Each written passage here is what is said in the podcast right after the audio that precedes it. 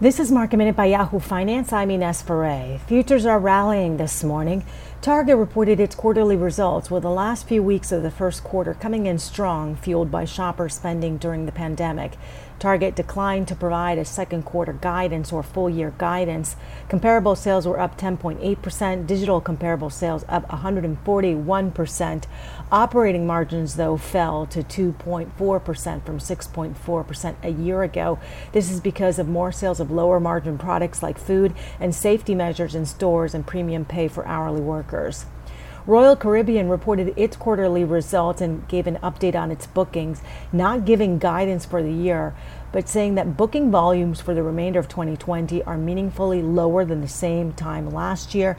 Even though it's early in the booking cycle, the company says the booked position for 2021 is within historical ranges when compared to the same time last year, with 2021 prices up mid single digits compared to 2020. And Luckin Coffee is reopening today after being halted for more than a month on the NASDAQ.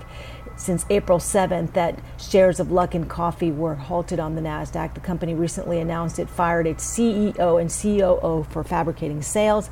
The company received a delisting notice from the NASDAQ and has requested a hearing with the NASDAQ. For more market minute news, head to yahoofinance.com.